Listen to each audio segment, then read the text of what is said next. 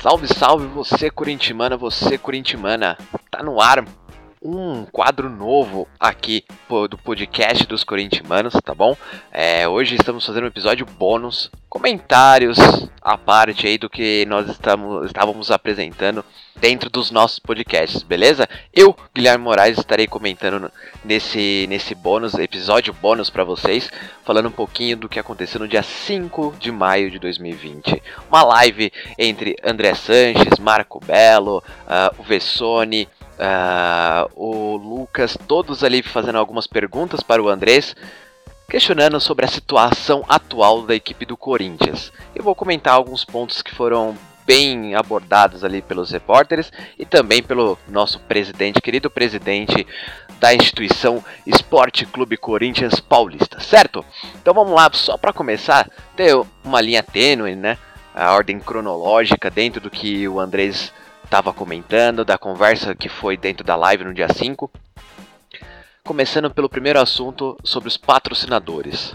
Para deixar bem claro, ele explicou na live e é, acabou comentando que os, os patrocinadores não cancelaram o contrato, alguns suspenderam o pagamento durante determinado tempo, né? Mas ainda tem contrato vigente com o Corinthians.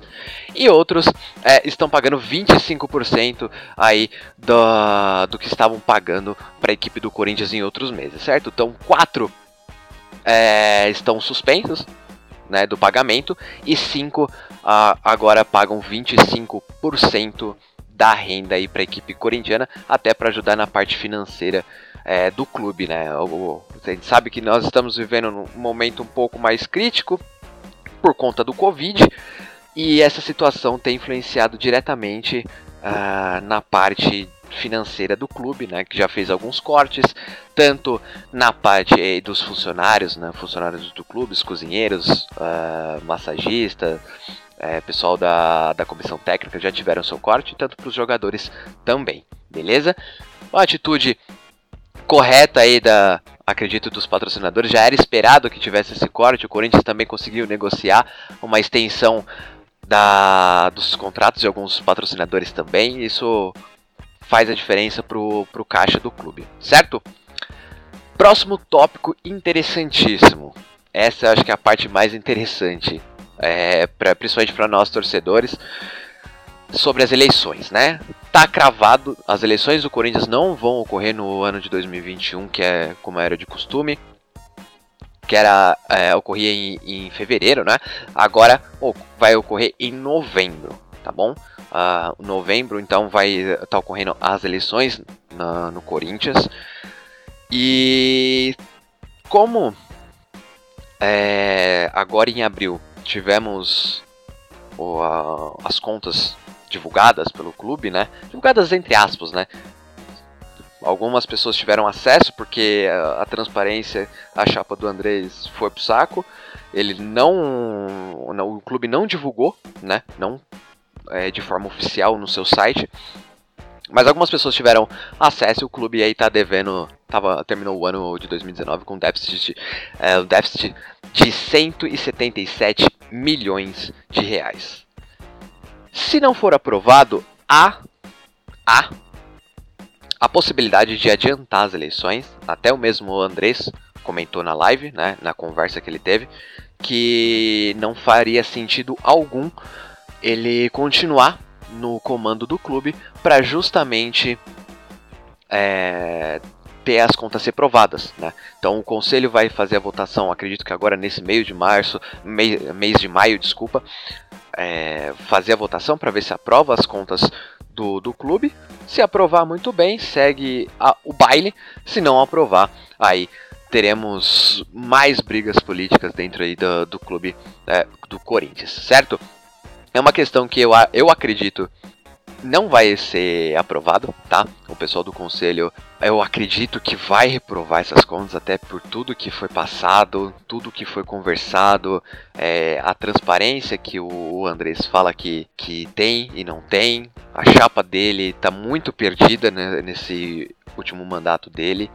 Então é uma coisa que realmente ele vai ele vai ter muitos problemas. Eu acredito que agora em maio é, teremos novas uh, atualizações, né? Teremos novidades sobre esse, esse caso, porque é uma conta muito alta, uma dívida muito alta que não tem hoje o clube de onde tirar, né?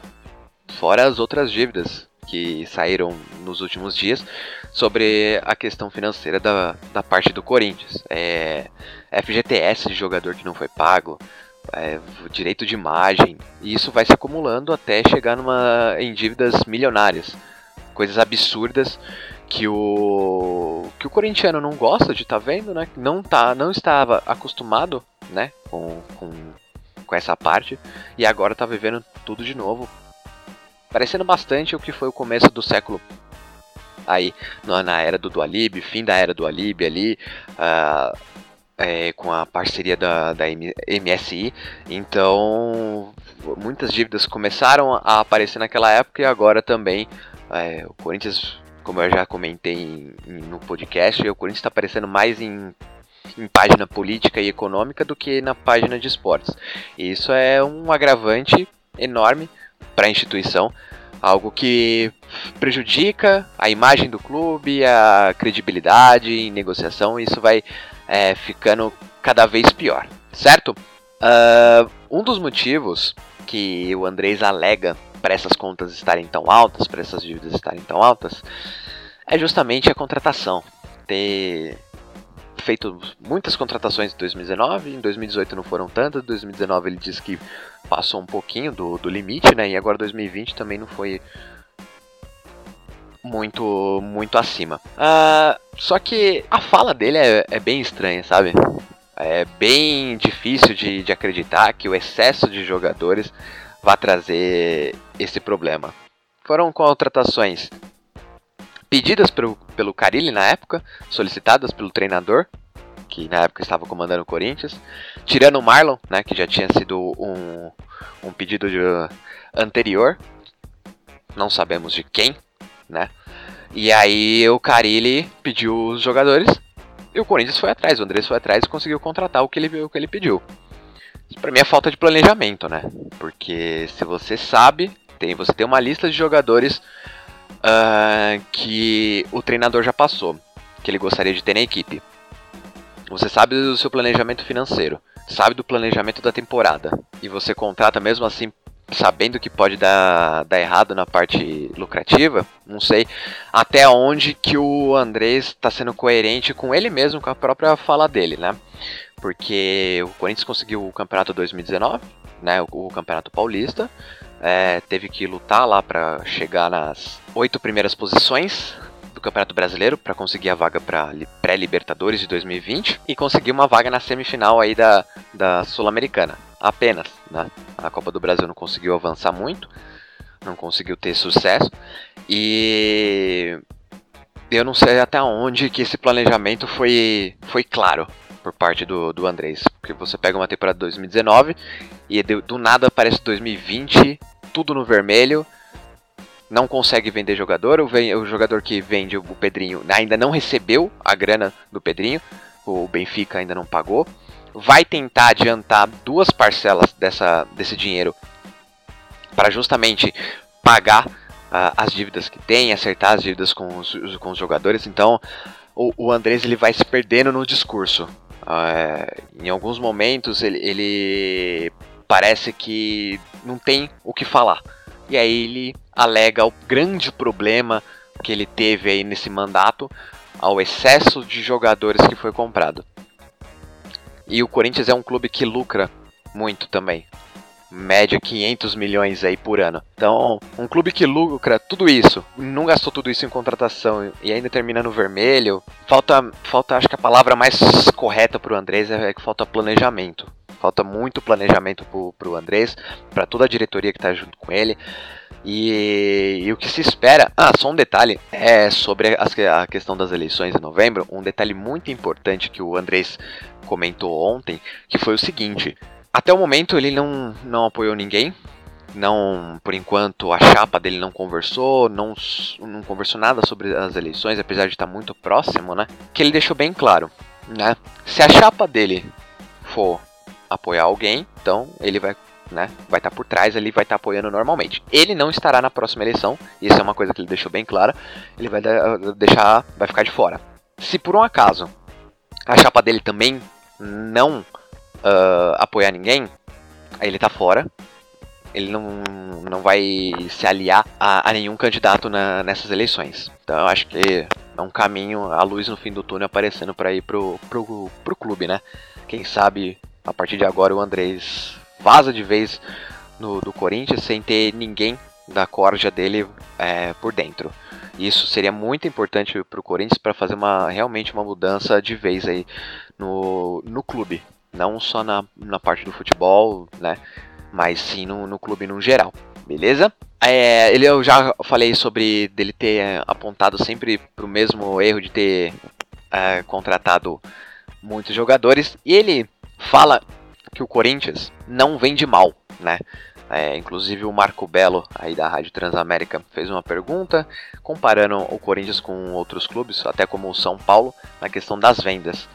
E ele falou que o Corinthians não vende mal. E ele explicou toda a trajetória, falou que o, o garoto chega com 7 anos, chega com 16 anos, ele tem que assinar um, um, contrato profissional, passa alguns anos, ele vai bem na Copa São Paulo, chega na seleção de base, ele já quer ganhar mais, tudo tem toda aquela negociação, e aí ele já, o jogador, o empresário já pede porcentagem dentro do passe, toda aquela história que a gente já conhece, né? Mas Andrés, desculpa, né? Um clube com o tamanho do Corinthians não pode vender um Maicon por 6 milhões de euros. Não pode, não pode vender um Arana, sei lá, por 8 milhões de euros. Acredito que tenha fechado. É, você não. O, o Corinthians não pode ficar perdendo dinheiro. O, o, Pedrinho é um deles. O Pedrinho, a multa é de 150 milhões de euros. Tá saindo por nem metade disso. Então, o Corinthians sim é um clube que vende mal. São casos raros que o Corinthians consegue é, sair bem. Acho que uma, a última talvez tenha sido a venda do Jô, né? Porque contratou de graça e vendeu por 40 milhões de reais. E aí tenha sido o grande, é, o grande impacto, até pela idade que o Jô tinha, né, tem, né? Já é um pouco mais avançado.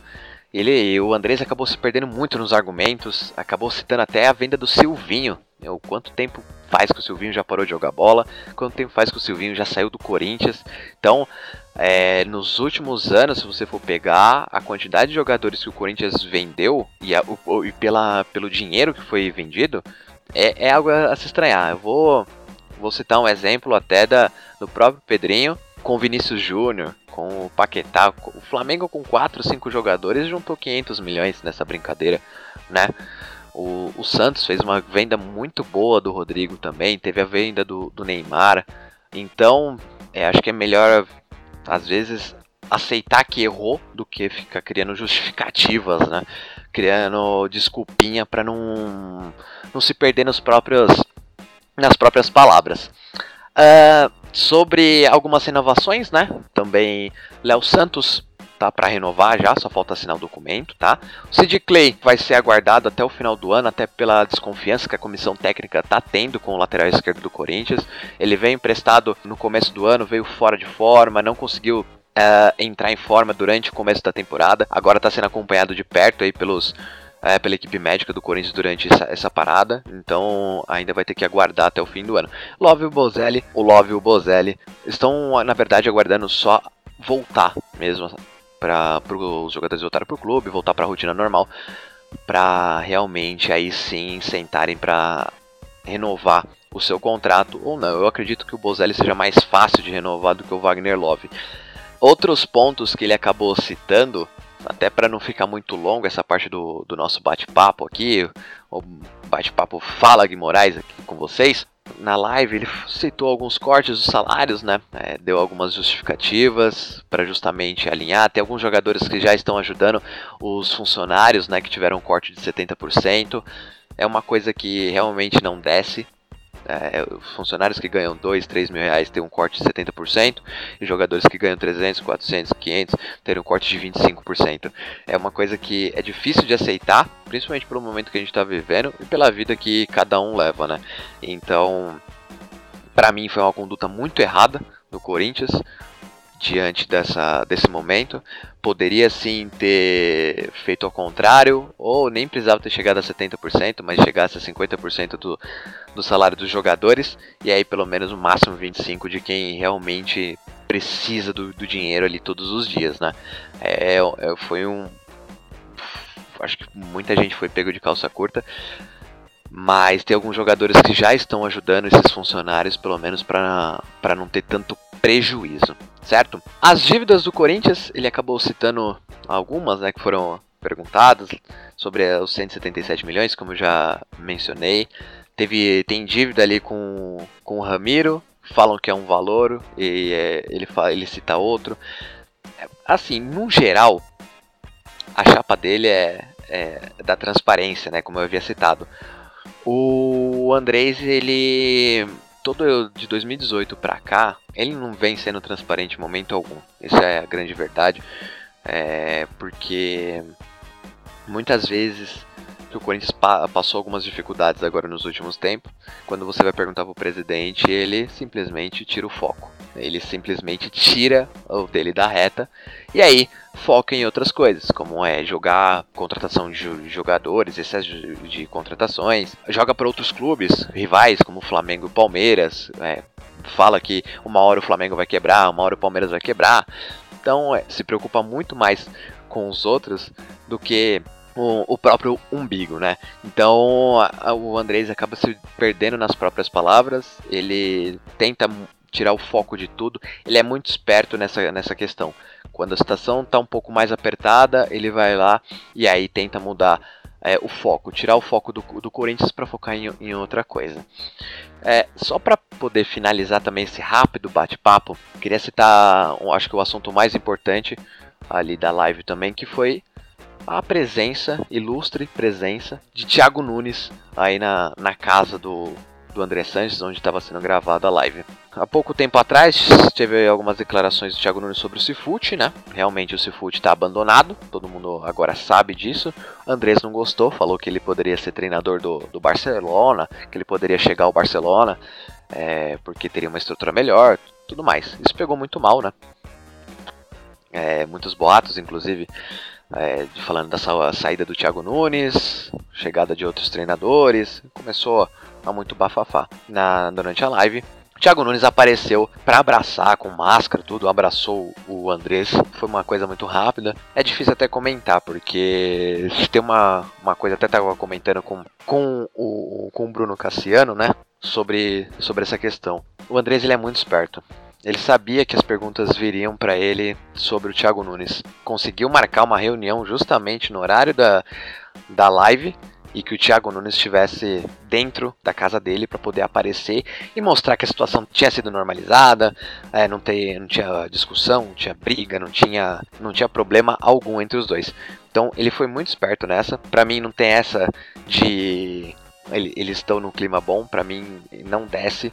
Eu acho que realmente ele usou ali o momento para diminuir a fumaça. Ele foi esperto, usou a, o YouTube, né, para poder mostrar que que realmente não estava acontecendo nada, toda a divulgação, é, tinha algumas pessoas assistindo, então ele usou da esperteza dele para realmente é, abafar o caso, né, para mostrar o futuro, é, falar que está discutindo o futuro do Corinthians, quando voltar, planejamento, que não sei o que, mas não tem essa, né? Talvez alguns alguns chegam a comentar que é bom mostrar isso, para mostrar que os dois estão em paz, mas eu acredito que a torcida corintiana entendeu muito bem o recado. Eles não são amigos, né? Pelo que o Andrés falou no, no, último dia e desse espaço de tempo até a live, acredito que a, a cabeça dele não, não tenha mudado di, diante da, do que foi falado do, o Thiago Nunes acabou falando sobre o Seafood. Para mim, ele usou muito bem ali da imagem, tentou abaixar a fumaça, mas ele sabe que é, é muito diferente é, hoje a, a, torcida do Corinthians. É uma torcida que está muito mais ligada, muito mais esperta a qualquer atitude que ele faça. Então, é, eu não vejo, talvez com bons olhos, essa, essa aproximação. Não sei até quando, como eu já comentei em, em, no outro podcast, não sei até quando que o, o Thiago Nunes aguenta dentro do Corinthians. Gente, isso é um bate-papo rápido, só para comentar como foi a live do dia 5 aí da, do Andrés com, com os jornalistas, tá? E é isso. É, em breve teremos mais desse bônus, esses episódios bônus aí, que é mais um bate-papo rápido, para justamente falar de coisas mais pontuais. Andrés, que eu espero que seu prazo já esteja acabando dentro do Corinthians, perfeito? É isso, gente. Corintiano, seu papo de mano para mano, de mana, de mano para mana. E é isso. Muito obrigado pela audiência. Curta a gente nas nossas redes sociais. E é isso aí. Até a próxima.